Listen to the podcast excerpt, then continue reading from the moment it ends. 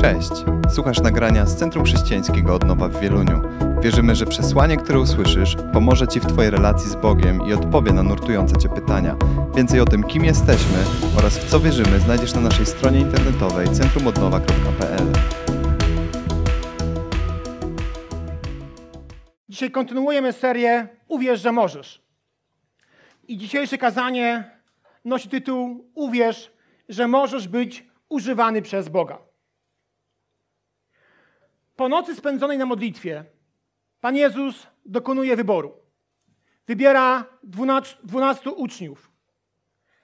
Zamierzał, zamierza wysłać ich po to, aby Ewangelia się szerzyła. I nazywa ich apostołami, bo apostoł znaczy ten, który jest posłany.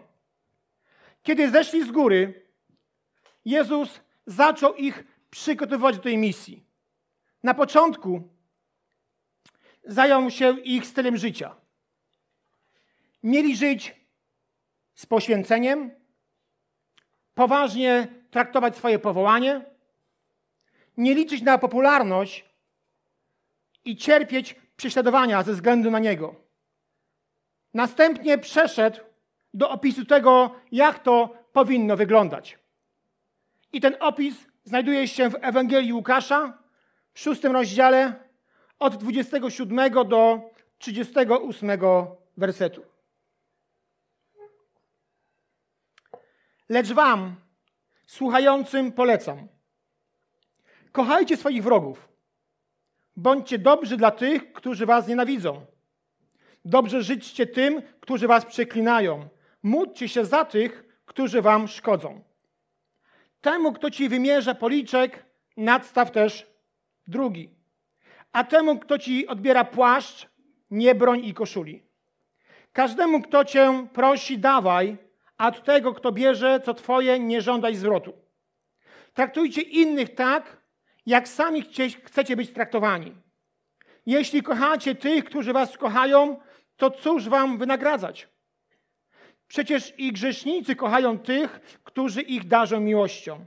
Albo jeśli czynicie dobrze tym, którzy dla was są dobrzy, to cóż tu wam wynagradzać? Grzesznicy czynią to samo. I jeśli pożyczacie tym, od których spodziewacie się zwrotu, to cóż wam wynagradzać? Grzesznicy również pożyczają grzesznikom, aby odebrać tyle samo. Ale kochajcie waszych wrogów, czyńcie dobrze, pożyczajcie, nie oczekując nic w zamian, a otrzymacie hojną zapłatę i będziecie synami Najwyższego. On bowiem jest życzliwy dla niewdzięcznych i złych. Wzorem też swego Ojca bądźcie miłosierni. Przestańcie osądzać, a nie zostaniecie osądzeni. Przestańcie potępiać, a wówczas nie zostaniecie potępieni. Przebaczajcie, a dostąpicie przebaczenia. Dawajcie, a będzie wam dane. Wtedy porcję dobrą, ugniecioną, ubitą i z nadatkiem wsypią w wasze zanadrze, bo jaką miarą mierzycie, taką i wam odmierzą. Ciekawi mnie, jaka jest moja, twoja, nasza reakcja na te słowa. Być może patrzysz na te słowa i mówisz sobie, jasne, ja tak żyję. To wszystko jest dla mnie proste i, i, i nie ma z tym problemu. Jeśli tak myślisz, to może warto jeszcze raz ten fragment przeczytać, bo będziesz zszokowany, o czym on mówi. Ta historia, czy te słowa nie pochodzą z tej ziemi. To jest z nieba rodem. Jezus w tym fragmencie przekonuje mnie, że moje życie musi być, musi się różnić od tego życia, jakie prowadzą moi sąsiedzi, znajomi i koledzy z pracy. Dlaczego taki odmienny styl życia jest tak ważny? Dlatego, że gdy żyję tak jak wszyscy wokół i jeśli nic mnie nie wyróżnia, to sygnalizuje: Nie obawiajcie się, jestem taki jak wy. I jeśli tak się dzieje, jeśli nie ma żadnej różnicy w moim i Twoim sposobie życia, to dlaczego ci nasi sąsiedzi, znajomi, koledzy z pracy mieliby nas słuchać? Kiedy staramy się ich przekonać, aby postępowali zgodnie z tym, o czym mówi Chrystus. To, co nas wyróżnia, to różnica.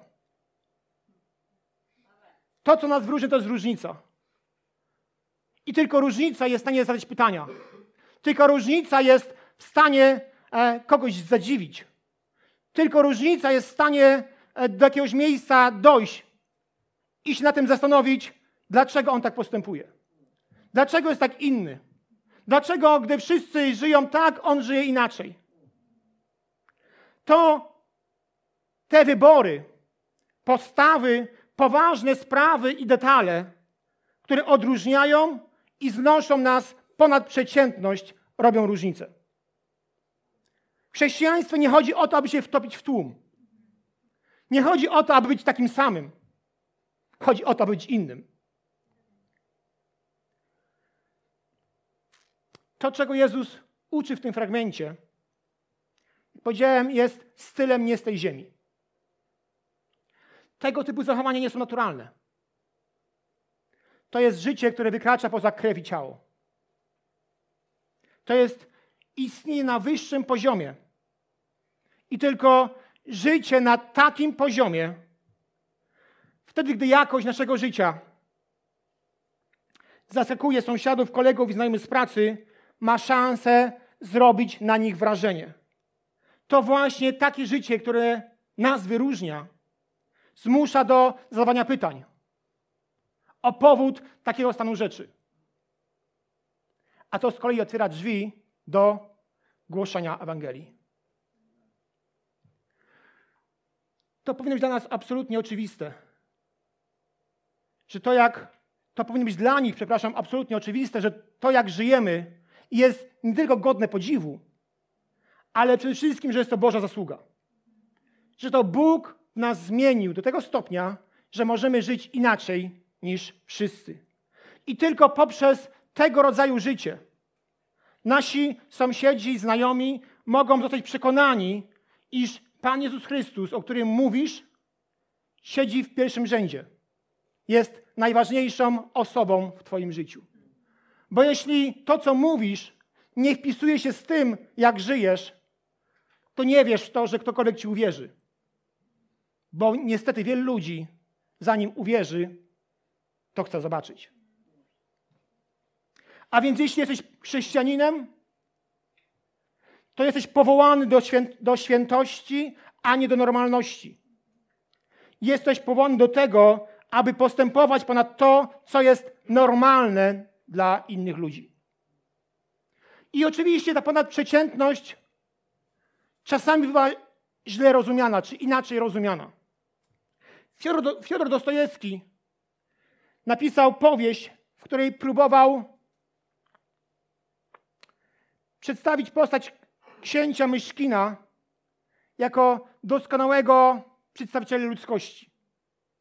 I w tej powieści jest mowa o tym, że ludzkość w ogóle tego księcia nie rozumiała. W ogóle nie przyjęła go. W ogóle nie była w stanie pojąć, a nawet powielać tych pewnych zasad i, i postępowań, które ksią, książę Myszkin wprowadzał do swojego życia. Wiecie, jak się tak powieść nazywa? Jaki ma tytuł? Idiota. To jest powieść, która ma tytuł Idiota. I myślę sobie, że im bardziej jesteś przemieniony na wzór Chrystusa,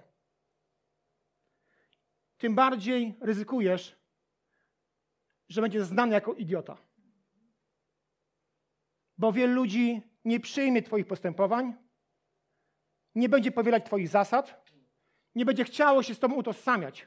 Po prostu będziesz uważany jako ten, który postradał zmysły, albo że w ogóle ich Ty zmysłów nie masz.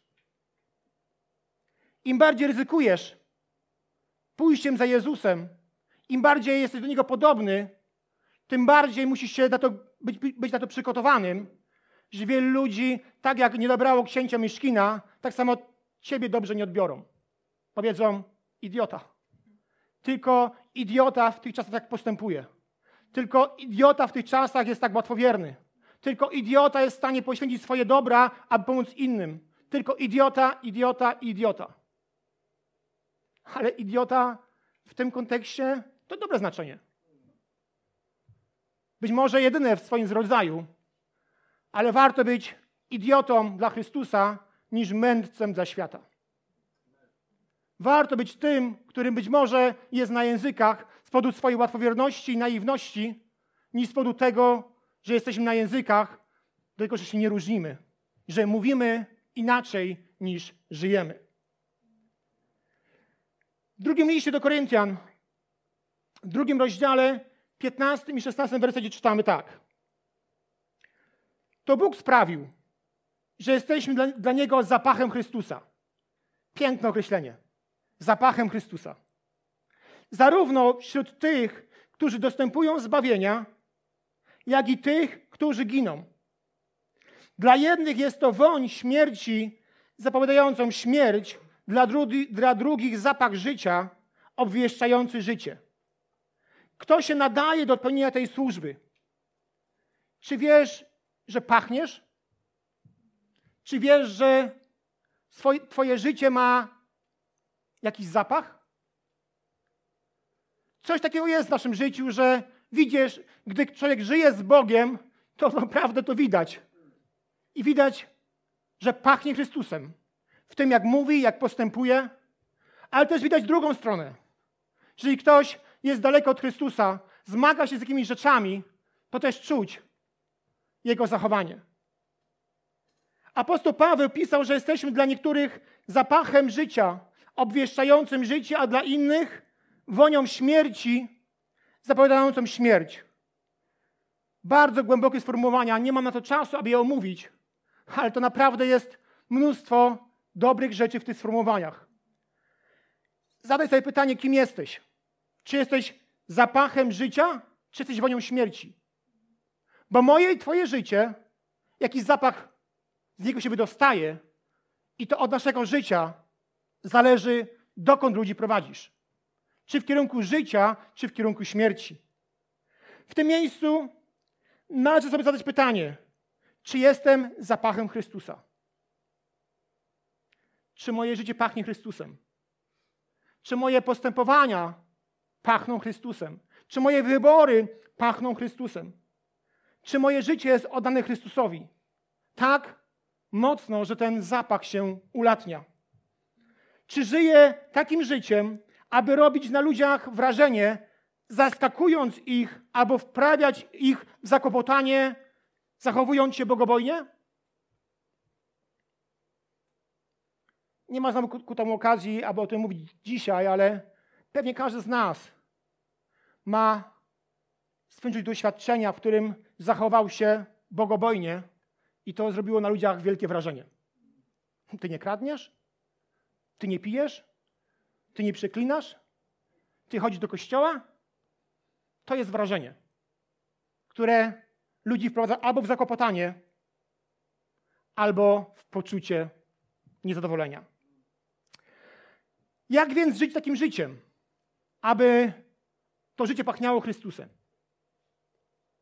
Jak, jak doprowadzić do takiego, do takiego życia? Jak być używanym przez Boga? Wbrew pozorom, to nie są aż tak trudne kryteria.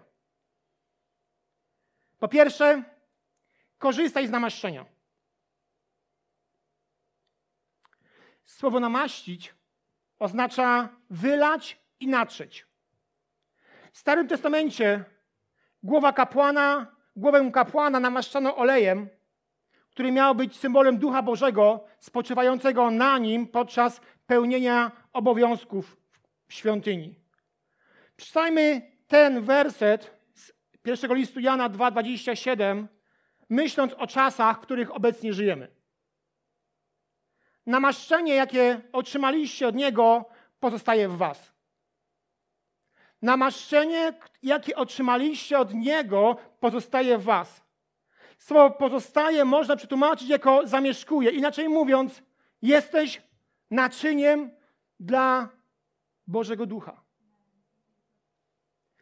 Kiedy zaś Jego Duch mieszka w Tobie i pozwalasz Mu na to, to On ma wpływ na każdą jedną dziedzinę Twojego życia. Pomyśl, wyobraź sobie, jakie to może mieć skutki. Duch Boży wpływa na Twoją pracę. Duch Boży wpływa na Twoje małżeństwo. Duch Boży wpływa na Twoją szkołę. Duch Boży e, wpływa na, twoje, na Twój dom, na Twoje dzieci. Duch Boży wpływa na Twoje finanse. Duch Boży wpływa na wszystko, na co mu pozwolisz. A to oznacza, że żaden problem nie jest, nie jesteś sam. Żadna trudność nie jest tylko Twoją trudnością, bo gdy pozwalasz na to Duchowi Bożemu, to Duch Boży się nią zajmuje. Gdy dajesz mu możliwość, aby on przejmował kontrolę nad Twoim życiem, to to, co jest w Tobie, jest też Jego. On ma wpływ na wiele dziedzin. Jeśli tylko na to pozwalasz, on jest z Tobą w Twoich trudnościach, problemach, kłopotach, w pracy, w szkole i tak dalej, i tak dalej. Co więcej, namaszczenie Bożego Ducha, który mieszka w Tobie, przenosi się na innych.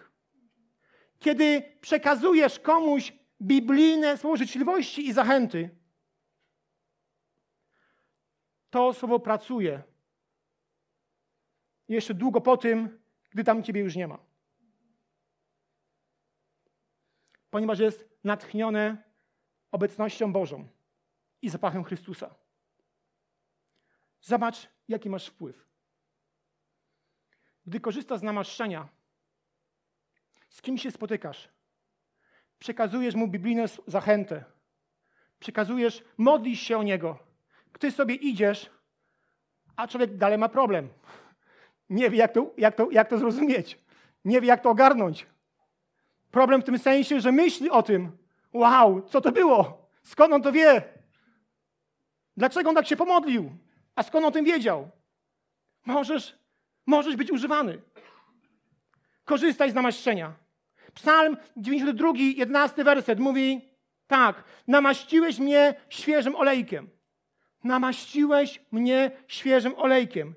Każdego ranka, gdy się budzisz, módl się, Panie, namaść mnie dzisiaj swym świeżym olejkiem. Uwierz, że możesz tego dnia być przez Boga używanym, a potem idź i dotykaj namaszczeniem, które jest w tobie, innych ludzi. A więc pierwsze kryterium, korzystaj z namaszczenia. Po drugie, bądź dostarczycielem Bożego błogosławieństwa. E, moja żona się już śmieje, bo za chwilę powiem historię, która była we wtorek. E, jadąc na modlitwę, e, pojechałem do paczkomatu, ponieważ zamówiłem 10 litrów pewnej lepiku do uszczelnienia dachu. A lałek z Sebra, pewnie pamiętacie, zajeżdżam pod Carrefoura, wychodzę z samochodu, próbuję wyciągnąć telefon z kieszeni, nagle skrytka bach się otwiera. Myślę sobie, nie tylko drzwi, ale nawet skrytki się przed mną otwierają. Chwała Bogu. Ale po chwili myślę sobie, a, to chyba nie tak, bo kilka dni wcześniej e, zainstalowałem sobie na telefonie aplikację InPostu i, i pewnie to jest tak skonfigurowane, że podchodzisz do, do skrytki się ta skrytka sama otwiera. Więc mówię, wow, chwała Bogu, zanim post, super. Wyciągam tą paczkę, strasznie duży karton. Myślę sobie, w co oni to zapakowali? 10 litrów, taki duży karton? Ale okej, okay, no może nie mieli innego. Okej, okay, leje deszcz, nie mam czasu na zastanowienia. Wyciągam ten karton, ale on jest strasznie lekki. Myślę sobie, ale o co chodzi? 10 litrów? Yy, takie lekkie? W ogóle o co chodzi? No ale wiecie, leje. No więc schowałem się trochę po tym daszkiem, mówię, no muszę to sprawdzić. Skrytkę zamknąłem, sprawdzam, rozdzieram tą folię, patrzę karton e-obuwie. Mówię, okej, okay, no może nie mieli innego kartonu. E, rozrywam ten karton, patrzę, sześć par butów. Wow! Pierwsza, pierwszy, pierwszy karton z brzegu, jakieś botki czy kozaki, mówię, będzie ostra zima. Mówię sobie, jak to mogło nastąpić? Ale wchodzę w swoją aplikację, którą pobrałem kilka dni wcześniej i patrzę, że moja paczka dalej widnieje. Więc otwieram skrytkę, wyciągam swoje 10 litrów i mam dwa kartony. Czy Bóg nie jest dobry? Ale tak naprawdę mam kłopot, bo nie wiem, co z tym zrobić. No bo mam paczkę, która nie jest moja. Więc y, skrytkę wcześniej zamknąłem, więc nie mogę się z powrotem wsadzić. Nie mogę otworzyć. No wiem, mam problem. Biorę te dwa kartony do samochodu, e, no i kombinuję, co tu teraz zrobić. Ale patrzę na tym e-obuwie, jest etykieta, na, na której widnieje adres e-mailowy i numer telefonu. więc myślę sobie, o jestem w domu. Dzwonię do, po ten numer, pani Marta odebrała, jakiś głos młodej kobiety. Mówię, przepraszam, czy pani czeka na jakąś paczkę z impostu? A pani mówi, tak, ale w ogóle jak to jakieś, jakieś kuriozum, chciałam pobrać buty. Myślę sobie, po co pomyśleć par butów, ale okej. Okay. Chciałam pobrać buty, i, e, ale nie mogę i teraz w ogóle widnieje komunikat, że paczka jest odebrana i co mam teraz zrobić, nie wiem dokąd mam się udać i tak dalej, a ja do niej, gdzie pani mieszka? I później pomyślałem sobie, że to było głupie pytanie, e, bo była cisza w telefonie. Mówię, przepraszam, brzmi to dziwnie, ale wie pani co, mam pani paczkę, więc mogę pani podwieźć. No i zawożę, w skrócie, zawożę tą paczkę, czekają razem z mężem na mnie, wnoszę tę paczkę jak listonosz, zawsze chciałem być listonoszem, wnoszę, e, no i dedykujemy, znaczy myślimy o tym, co, czego tak się stało, że, no i pani mówi, że ona była pod sedalem i tam wpływała tą skrytkę otworzyć, a paczka była pod Carrefourem, więc być może bijając kod pod sedalem, otworzyła paczkę pod Carrefourem, więc byłem rozczarowany, że to jednak te skrytki się nie otwierają przede mną, jak myślałem. No ale okej, okay, musiałem jakoś to przeżyć. E, no i, i, i wnoszę ten karton i widzę, że tego pana coś gryzie. On mówi, przepraszam, muszę zadać to pytanie. Mówię, no słucham. Przecież mógł pan to wziąć. Mówi, nikt nie wiedział, że, że tę paczkę pan pobrał, no bo już odebrana z systemu, no ktoś wziął.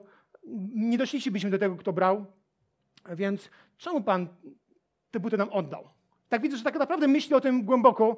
Być może kiedyś miał problemy z kradzieżą i, i, i uważał, że głupio postępuje.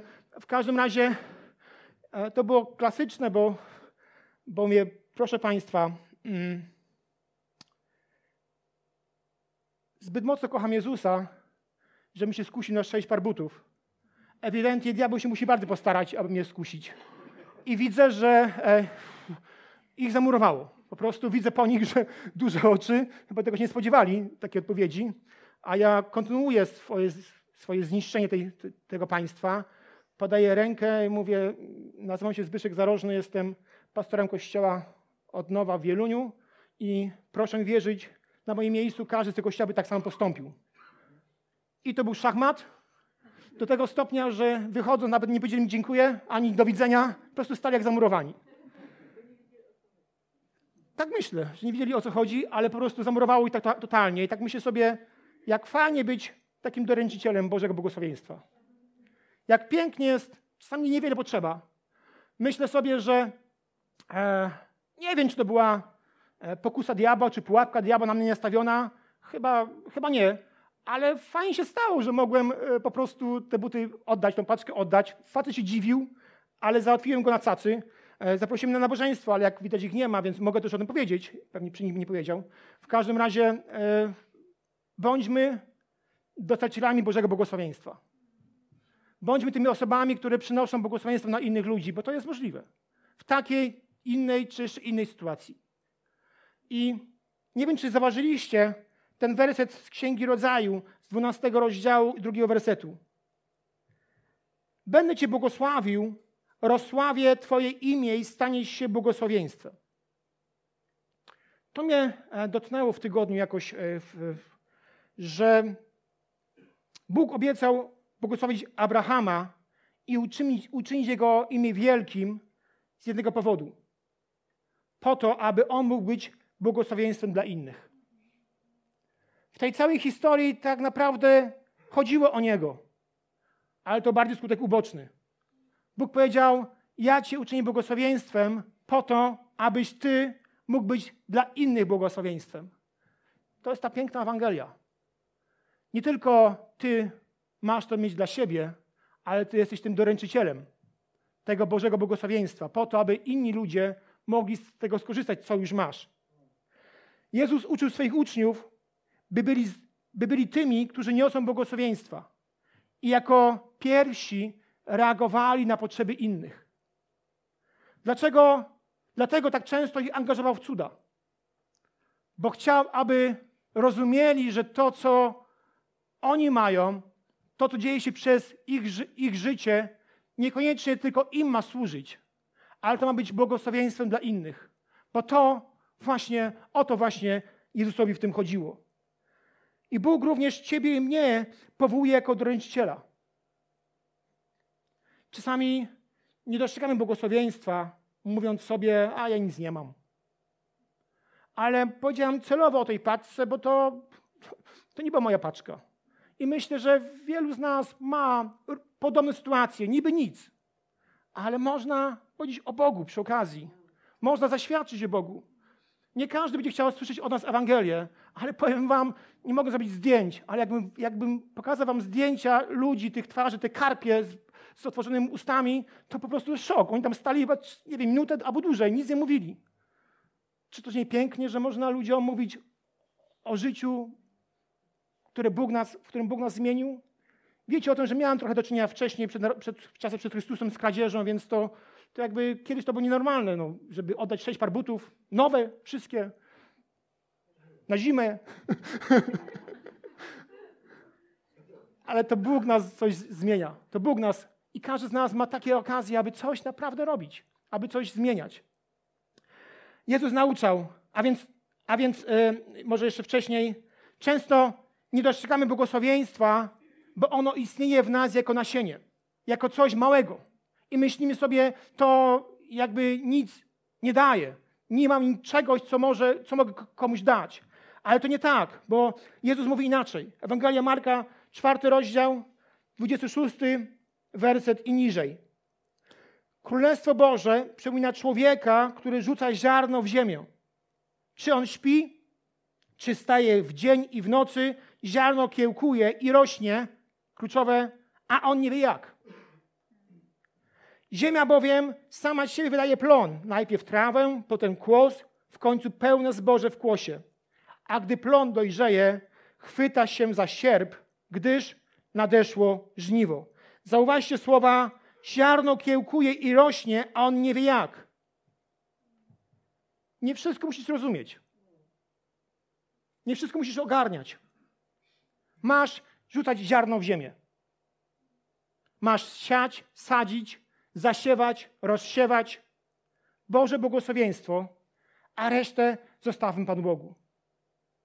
Więc zamiast mówić, jak Bóg miałby mnie użyć, bądź świadomy i wrażliwy na potrzeby innych ludzi, a to się wydarzy.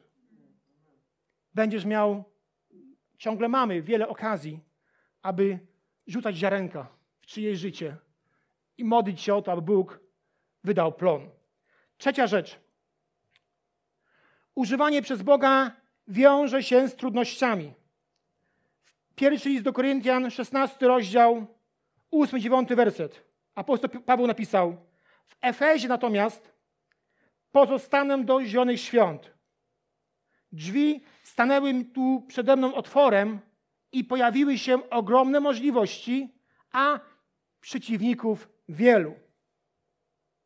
Nic nie staje się tak naprawdę wielkie, dopóki nie przezwycięży tego, co było nie do pokonania. Dawid nie stałby się wielkim, gdyby nie pokonał tego niepokonanego nigdy wcześniej Goliata. Ogromne możliwości, i o tym mówi ten werset, idą zawsze w parze z ogromnymi wyzwaniami. A każde wyzwanie wymaga od nas większej wiary i wytrwałości. Częstokroć na tym się łapiemy, że chcielibyśmy wejść na Mount Everest bez żadnego wysiłku. Ale jeżeli marzysz o duchowych rzeczach w swoim życiu, a wiem, że tak jest, przygotuj się na trudności. Przygotuj się na wyzwania. Przygotuj się na to, że na Mount Everest nie wchodzi się z górki, tylko pod górkę. Przygotuj się na to, jeżeli chcesz być przez Boga używany, to musi być pewien moment w Twoim życiu, w którym Bóg będzie Cię szlifował. Bóg będzie Cię obrabiał. Bóg będzie robił pewne rzeczy, bo chce być pewien, że później podołasz temu, co On ma dla Ciebie. Pomyśl o tym, w jaki sposób gąsienica staje się motylem. Najpierw gąsienica jest w kokonie, ciepłym, wygodnym, milusińskim, ale któregoś momentu ten kokon jest rozrywany. Ona wychodzi z tego kokonu. I pewnie łatwiej byłoby je zostać w tej kokonie, ale rozumie, że to jest nieodwracalny proces rozwoju. Ona, aby mogła stać się motylem, musi przebić się przez ten kokon. Bo wie, że wolność ma swoją cenę. Matka orlica, by nauczyć swoje dzieci latać, dosłownie wypycha je z gniazda. Myślisz, że, że jesteś swoją matką? Patrz na orlicę. To dopiero znaczy stracić grunt pod nogami. Potrafisz sobie pomyśleć, co ten młody orzeł o tym myśli? Moja mama robi mi coś takiego.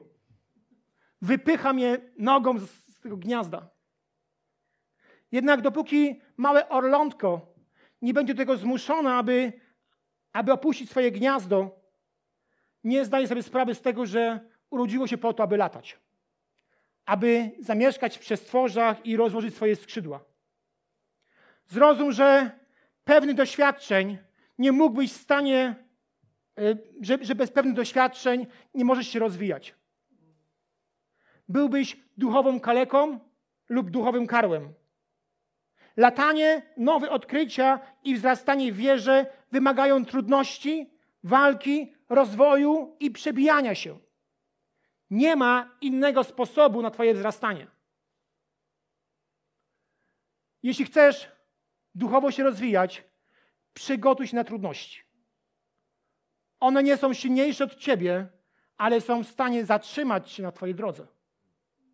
To od Ciebie zależy, czy je pokonasz, czy to one Cię zatrzymają. Dlaczego Jezus skierował swoich uczniów na jezioro, gdzie powstała burza? Przecież On wiedział o tym, że płyną w kierunku burzy.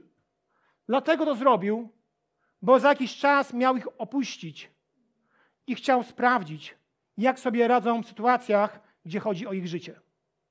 Jak sobie radzą w sytuacjach, gdzie istnieje zagrożenie życia.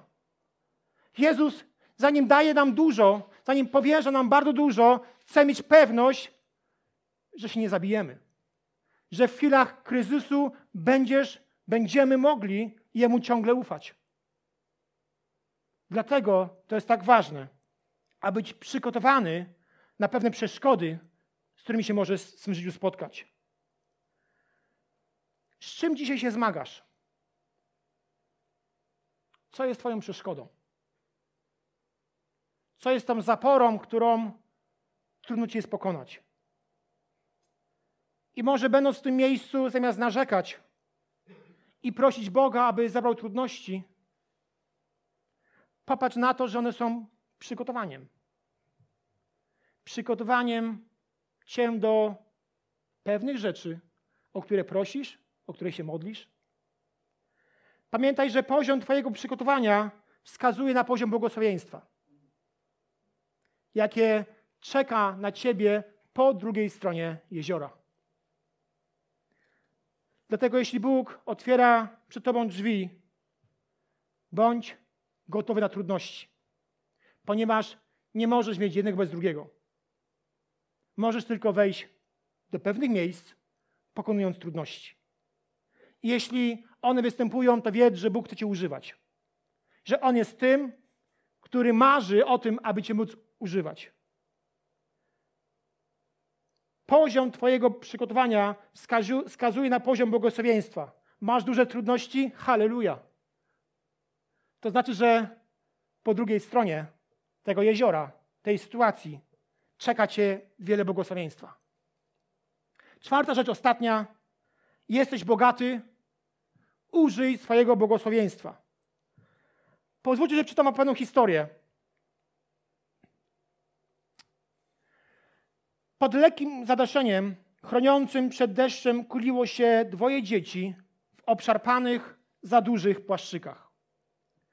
Chce pani kupić starą gazetę? Byłam zajęta. Już, już chciałam odmówić, kiedy wpatrzyłam, wpatrzyłam się na ich stopy. Obute były w liche sandałki, przemarznięte, przemarznięte i mokre od zacinającego deszczu ze śniegiem. Wejdźcie do środka, zrobię wam gorące kakao, powiedziałam. Weszły bez słowa. Ich przemoczone sandałki zostawiały ślady na podłodze przed kominkiem.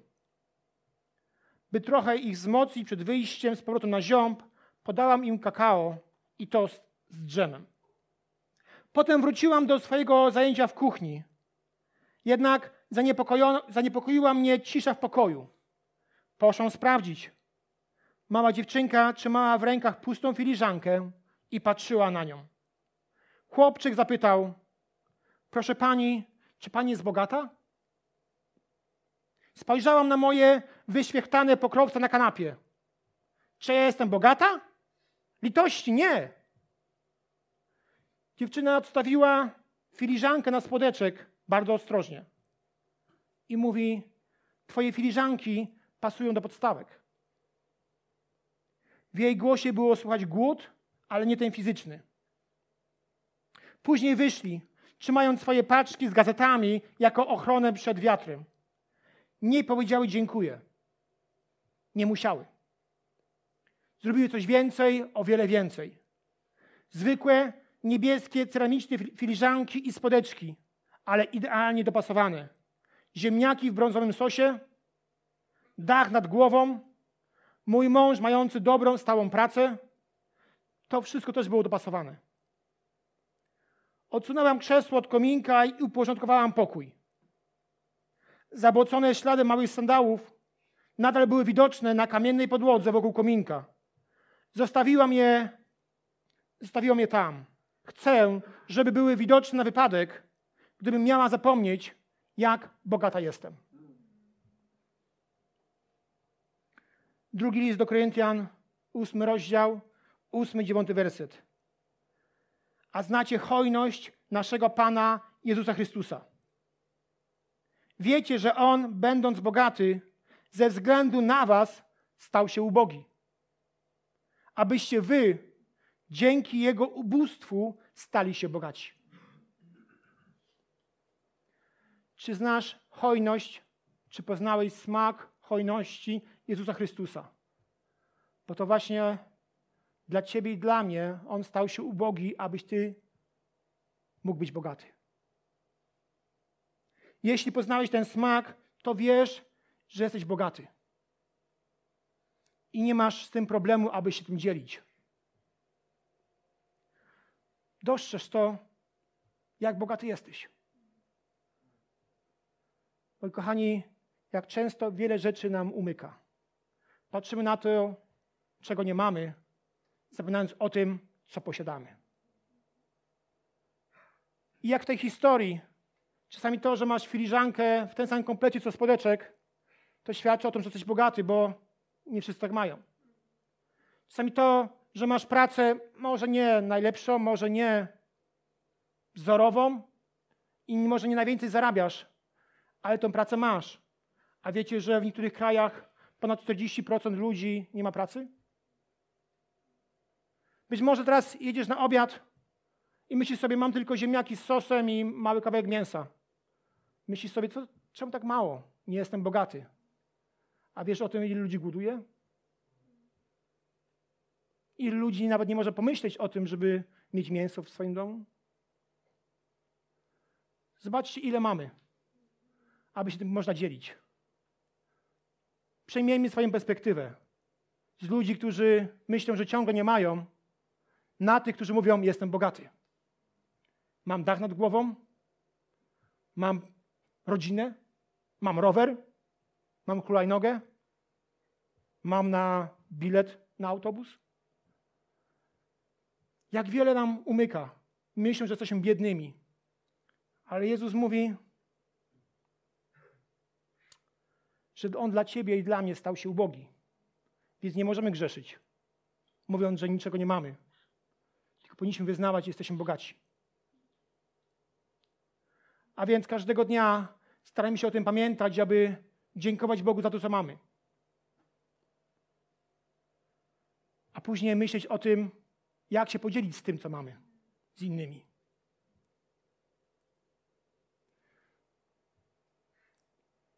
Zadam kilka pytań, przepraszam, mogą być niewygodne. Kiedy ostatnio zaprosiłeś kogoś na obiad? Kiedy ostatnio kogoś podwiozłeś samochodem, nie żądając niczego w zamian? Kiedy ostatnio zrobiłeś coś dla kogoś bezinteresownie?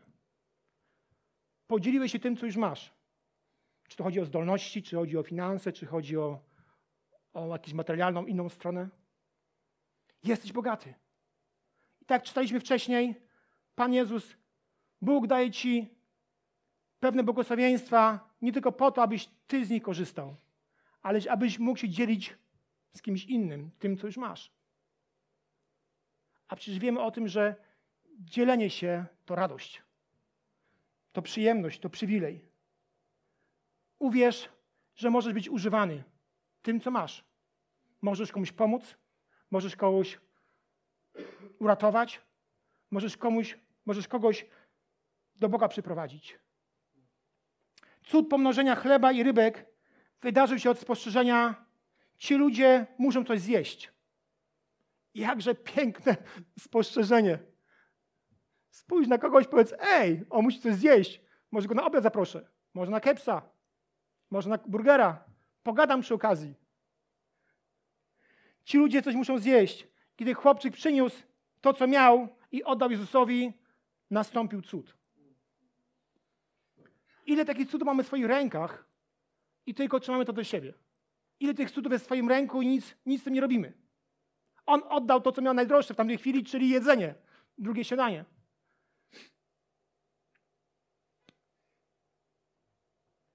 A kiedy uczniowie odkryli, że Jezus może użyć to, co tak jest niewielkiej ilości, uwierzyli, że oni też coś mają, z czego Bóg może zrobić pożytek. Chciałbym, abyśmy się pomodlili, abyśmy wstali, abyśmy wołali do Boga po to, aby, aby pozwolić Bogu na to, by mógł nas używać. Myśląc kategoriami wyobraźni, wierzę, że wielokrotnie Bóg patrzy na nas z góry i marzy o tym, aby ja, albo ty, albo ktoś inny pozwolił mu się użyć. Być może tak to wygląda, że w wielu momentach kogoś spotykamy na swojej drodze właśnie po to, aby, abyśmy mogli być cudem dla tej osoby. Cudem dla tej osoby. Cudem, który, który Bóg uczyni. Panie, chcemy być bardziej otwarci na Twoje działanie. Chcemy wierzyć, uwierzyć w to, że możemy być przez Ciebie używani. W tym, co mamy, w tym, co posiadamy. Tacy jesteśmy. Ojcze, ale tak często śpiewamy o przebudzeniu. Panie, modlę się o to, abyś nas przebudził. Bo każdy z nas ma wiele cudów, które może dać innym. Tak w wielu kwestiach praktycznych możemy być cudem dla innych. Tak często możemy o tym mówić, kim jesteś. Tak często możemy modlić się o to, abyś Ty zareagował. Tak często możemy używać tego, co już nam dałeś, abyś błogosławieństwem dla innych. Jezu, użyj nas. Dzisiaj, jutro, pojutrze i do końca życia używaj nas. Bo chcemy być gotowi na Twoje działanie. Chcemy się oddać Tobie i nie trzymać w garści tego, co Ty nam dałeś. Bo to nie jest Ewangelia. To jest herezja. Ty dajesz nam to wszystko, co mamy, abyśmy mogli z tego żyć i błogosławić innych. To jest Ewangelia. Uwielbiamy Cię, Jezu. I dziękujemy za to, że jeszcze dzisiaj będzie wiele sposobności, aby powiedzieć: Panie, oto jestem, użyj mnie. Oto jestem, użyj mnie. Dziękuję Ci za to, że możemy korzystać z Twojego namaszczenia, że możemy być błogosławieństwem dla tak wielu ludzi, możemy być dostarczycielami Twojego błogosławieństwa. Pani tutaj dziękuję za to, że nawet jeżeli są trudności, to Ty mówisz w swoim słowie, że żadna trudność nie jest w stanie być większa niż to, co my możemy przejść. Pani, dziękuję Ci za to, że każda trudność mówi o pewnym błogosławieństwie, które jest po drugiej stronie naszej sytuacji. I Pani, dziękujemy Ci za to, że jesteśmy bogaci i że dzisiaj chcemy używać swojego błogosławieństwa w tym, co możemy być błogosławieństwem dla innych. W imieniu Jezusa. Amen. Dziękujemy, że byłeś z nami. Wierzymy, że przesłanie, które usłyszałeś, zachęca Cię do bliższej relacji z Bogiem oraz poznania nas osobiście. Zapraszamy Cię do odsłuchania kolejnych nagrań, a także skorzystania z naszej strony internetowej centrumodnowa.pl.